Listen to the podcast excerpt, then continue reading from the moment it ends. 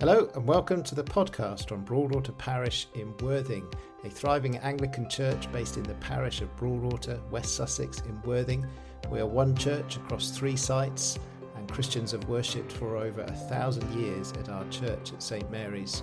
This podcast features sermons from our services and interviews and other episodes, and you can find out more by going to broadwaterparish.org.uk. Thanks for listening, and we hope you enjoy this most recent episode of the podcast. Hebrews chapter 1, starting at verse 4. God's final word, his Son. So the Son became as much superior to the angels as the name he has inherited is superior to theirs. For to which of the angels did God ever say, "You are my Son, today I have become your Father"? Or again, "I will be his Father and he will be my Son"? And again, when God brings his firstborn into the world, he says, "Let all God's angels worship him." And speaking of angels, he says, "He makes his angels spirits and his servants flames of fire." But about the Son, he says, "Your throne, O God, will last forever and ever. A sceptre of justice will be the sceptre of your kingdom. You have loved righteousness and hated wickedness. Therefore God, your God, has set you above your companions by anointing you with the oil of joy." He also says, "In the beginning, Lord, you laid the foundations of the earth, and the heavens are the work of your hands. They will perish, but you remain. They will wear out like a garment. You will roll them up like a robe, like a garment they will be changed. But you remain the same, and your years will never end." To which of the angels did God ever say, "Sit at my right hand until I make your enemies a footstool for your feet"? Are not all angels ministering spirits sent to serve those who will inherit salvation? This is the word of the Lord. Good morning, my name is Jude, and if you don't know me, and I'm here to do the talky bit. It's lovely to see you all, and before we start, I'm going to show you a video clip.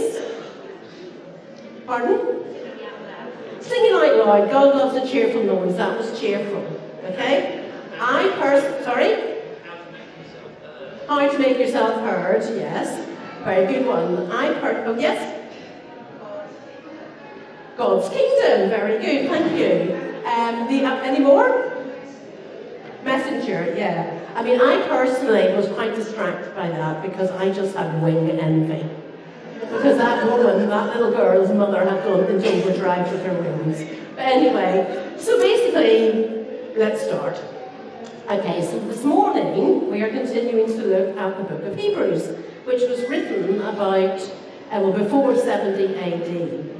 It's unlikely to be Paul because it's not his usual style of writing and it contains no personal greetings, which was his thing. And scholars tend to believe that it was probably more Barnabas or Paulus. Might be echoey. Should I have this further away from me? Okay, it just sounds funny to me. Okay, so as the name suggests, Hebrews suggests, it was written primarily for Jewish people who had converted to Christianity. And so they would have been familiar with the Old Testament and the Torah. So some of these young Christians were listening to Paul's teachers and were thinking that they would live under the old covenant rather than the new, and they were slipping back into, we cannot go directly to God, we have to go through prophets or angels. So Jesus wasn't enough, they needed a mediator, which clearly wasn't correct. So the book of Hebrews seeks to address this. So whenever Gaz spoke on the first four verses last week, he was covering that God used to speak to us through prophets. And you're all very clever because today it's God used to speak to us through angels. So there was a little vague link with that first little clip. Okay, so Jesus is superior to the angels is the title of today. Three main sections. The first is we don't need to go through angels to access God. In fact, it would be wrong to do so. It would undermine the redemptive work of Jesus on the cross. So the Hebrews didn't understand the pecking order, which is God and Jesus, humans, angels. Jesus is God's son, and he sits at God's right hand. He is not an image or a reflection of God. He is our mediator, and only go through him to God. He's God's full and final revelation, and there should be no turning back to Judaism. In verse 5, it says, "For to which of the angels did God ever say, 'You are my son, today I have become your father'? Or again, 'I will be his father, and he will be my son'?" So the Jewish converts would have understood the significance of this verse. Jesus, as God's firstborn son, had the place of highest responsibility and privilege. It would appear back in the day that even patriarchy was unfair to young boys as well as to obviously girls. Just saying. Okay, moving on.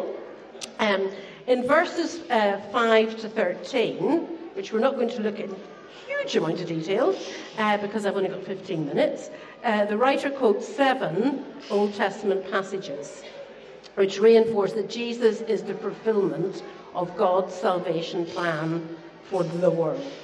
So, it's just to sum up what these verses say, Jesus is God's sons of the earth, and the heavens are the work of your hand. Jesus is eternal and sits at God's right hand. Sit, Jesus, at my right hand until I make your enemies a footstool for your feet. So the writer is using Old Testament references about the coming of Jesus the Messiah because he knows that the recipients of the letter will understand what he's actually trying to say. So we should always make the message of good news relevant to the person receiving it. So it probably looks different for us today, but obviously we must not dilute the truth in the process. So, Section 2, angels. It's the best bit. When I was preparing this talk, I got interested in angels. So I'm just going to presume that you're going to be interested too. So here we go. This is the lowdown on angels. I have to talk... Oh, they've all come in at once. Oh, try not to read them until I say them. Right, here we go. Angels were created to glorify and worship God. They were created before humans because humans were the apex of God's creation. They live for eternity. There's no death. They are spiritual creatures. They do not have true physical bodies in the way that we would understand them, but they are similar. Spoiler alert, and this is really sad, they don't have wings. When I think of the number of wings that I have made over the years for my 3 children's nativities, and none of it was biblically accurate. Oh, Anyway, angels can exercise free will, and the vast majority of them have remained faithful to God. They can express emotions such as joy and longing. They are wise, intelligent, and they're interested in us. They are not all-powerful or all-knowing. They report to God, and they are Jesus' messengers. Their job is to serve those of us who will inherit salvation. They are not meant to be worshipped. Now, when angels have appeared to people before Jesus in the Bible, before Jesus was born, some people find it scary. I guess it would be quite scary, actually, this kind of stranger danger. Somebody suddenly appears right beside you that you don't know. And their opening line when they deliver their message is quite often, "Do not be afraid." So in Luke 1, Zechariah, father of John, "Do not be afraid." Again in Luke 1, Mary, mother of Jesus, "Do not be afraid." And Luke 2, in the shepherds, "Do not be afraid." So, you know, they can be quite kind of scary, but hey, that's okay. I like this bit. Everyone has their own guardian angel, if you like. Someone whose job it is to be our friend, our protector, and to preserve us from evil. So just to back that statement up, I'm going to give you two verses from the Old and two verses from the New. So the first one is Exodus 23, which says, it's up there for you, "See, I am sending an angel ahead of you to guard you along the way and to bring you to the place I have prepared."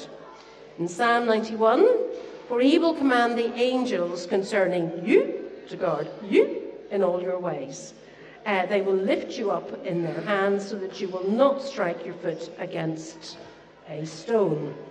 And then the New Testament ones, Matthew 18, "See that you do not despise one of these little ones, for I tell you, their angels in heaven will always see the face of my Father in heaven."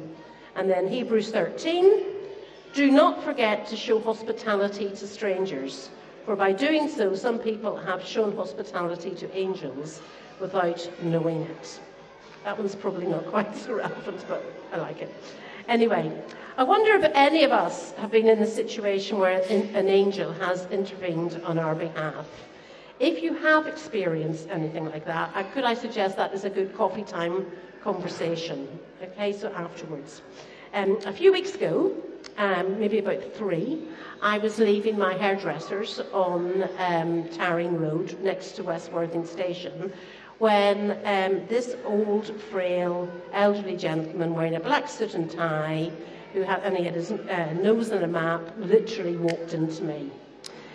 He asked me for directions to St. Botolph's Church, as he had a funeral to go to in 10 minutes. He had travelled from London, his train had been delayed, and he was anxious that he was going to be late, and he was going to be late. Once I had ascertained that he was happy to ignore his mother's advice and accept a lift from strangers, off we set. He was a lovely man, we had a great chat along the way, he got there with a moment or two to spare, but I asked him if he was a man of faith, and he said he was. So I remarked that his guardian angel must have been working overtime for him today. So he smiled, saying that he had been thinking just exactly the same thing. It was such a double blessing. He got to the church in time, and I was used by God to make it happen. I felt really buzzy all day. It's a double blessing. So anyway, section 3, moving on. Jesus is superior to the angels. So we're looking at the last 4 verses in today's passage today. So, in this passage once again, the author emphasises Jesus' authority over all of creation. So no created object or earthly resource is more important than the Creator. So I find it hard to grasp just how big God and Jesus is. It's an ongoing thing I struggle with. Just can't get it there, okay? However, luckily, we've been given instructions to help us, and these include reading the Bible, talking to God through prayer, talking honestly with other Christians about any joys, doubts, anxieties we might have, and to give the Holy Spirit permission to help us to grow in the fruits of the Spirit. And where do all of those come together? in a home group. If you aren't in a group, please may I encourage you to consider it. I would quite honestly speak for Dave and I that our home group is a real lifeline for us. So I was wondering what the equivalent of making the mistake of going to God through a third party would look like for us today. Because with our background as Gentiles, I'm not sure that that is so relevant. Maybe for us it's actually, do we actually go to God at all? So, you know, anyway, I don't know, it's up to, you know. Anyway, we do need to go to Jesus, and Jesus is the answer to everything. Katie, he is the answer to everything. Katie's very clear in that. So anyway, if we go back to verse 3, we get a clear picture of God. The Son is the radiance of God's glory and the exact representation of his being. Jesus is God. We see and meet God in him. He is the way, the truth, and the life. Angels are fascinating, but Jesus is God in man form. So how do we translate this into our daily lives? Well, we need to spend time with them. We need to get to know who Jesus is. We need to read the Gospels, Matthew, Mark, Luke and John, how the horse shall I get on. And then we will learn more about the person of Jesus. And then the second point from verse 3 is, Jesus is sustaining all things by his powerful word. Jesus is the word, and it has power over us today. As a teacher of 40 years, sadly, it became easy for me to identify the children that had negative words spoken over them at home. Words can crush lives, and once spoken are very difficult to unhear. Sticks and stones may break my bones, but names will never hurt me, is the biggest load of tosh that I have ever heard. We become the words that are spoken over us. We have power over one another with the words that we use. So how much more power does Jesus have in the words that he speaks over us? Words of truth, love, hope, forgiveness, and rest. And then I love this verse, Hebrews 4:12. For the word of God is living and active, sharper than any double-edged sword. It penetrates even to dividing soul and spirit, joints and marrow. It judges the thoughts and attitudes of the heart. So whenever I was in London, I had a boy in my tutor group who could not be described as academic, okay? And he would come to my lunchtime Christian club, mainly to avoid being bullied in the playground. As he couldn't read very well, I used to say scriptures over him. And then one day, after lunch in tutor group time, the other boys decided it was, time to have a go. And so they started to ask him really difficult questions about Christianity. So I had my mouth open to help him whenever he just started to quote scriptures at them, word perfectly. This boy couldn't read and write. He struggled to remember. And yet the word of God he remembered accurately and used it appropriately to answer their questions. We were just like, oh my gosh. It was a privilege to see this verse in action that day, and it has actually remained with me ever since. This is not a new story, this is quite an old story, but it has stayed with me for decades. So, the third point from 3 is, after he had provided purification for sins, he sat down at the right hand of the Majesty in heaven. In other words, Jesus died for me, he died to set me free, and he is now in heaven interceding for me. And the fourth and final point from 3 is, so he is superior to the angels, as his name is superior to theirs. The name of Jesus is powerful. When we do things in his name, it must honour him, and it will have effect, and we can trust him to deliver. So I have this image of God as in like an umbrella over us, and anything that is outside the umbrella in our lives is probably not great. So we need to, if there's any aspect of our lifestyle that isn't bringing honour to God, we should probably think about that and address it. It could be things like, finances. Where do we put our trust? Finances, security in relationships, big life decisions. What do we do for our well-being, our mindfulness? Is it a positive thing that would enhance our relationship with God? So, to conclude, the hymn In Christ Alone is one of my favourite hymns for many reasons, not least because, just to be a bit of a Debbie Downer, my lovely, lovely dad, I was singing that to him when he died on the 1st of March this year, so it's a very, it's become even more meaningful to me. But the tune is great, but more importantly, the lyrics are a terrific summary of the gospel. So we're going to sing it in a minute or two, and I'd like us to focus in the last line of each verse. Here in the love of Christ I stand. Here in the death of Christ I live. Bought with the precious blood of Christ. Here in the power of Christ I'll stand. I think this is a great summary of all that we've been thinking about this morning. And thank you for listening.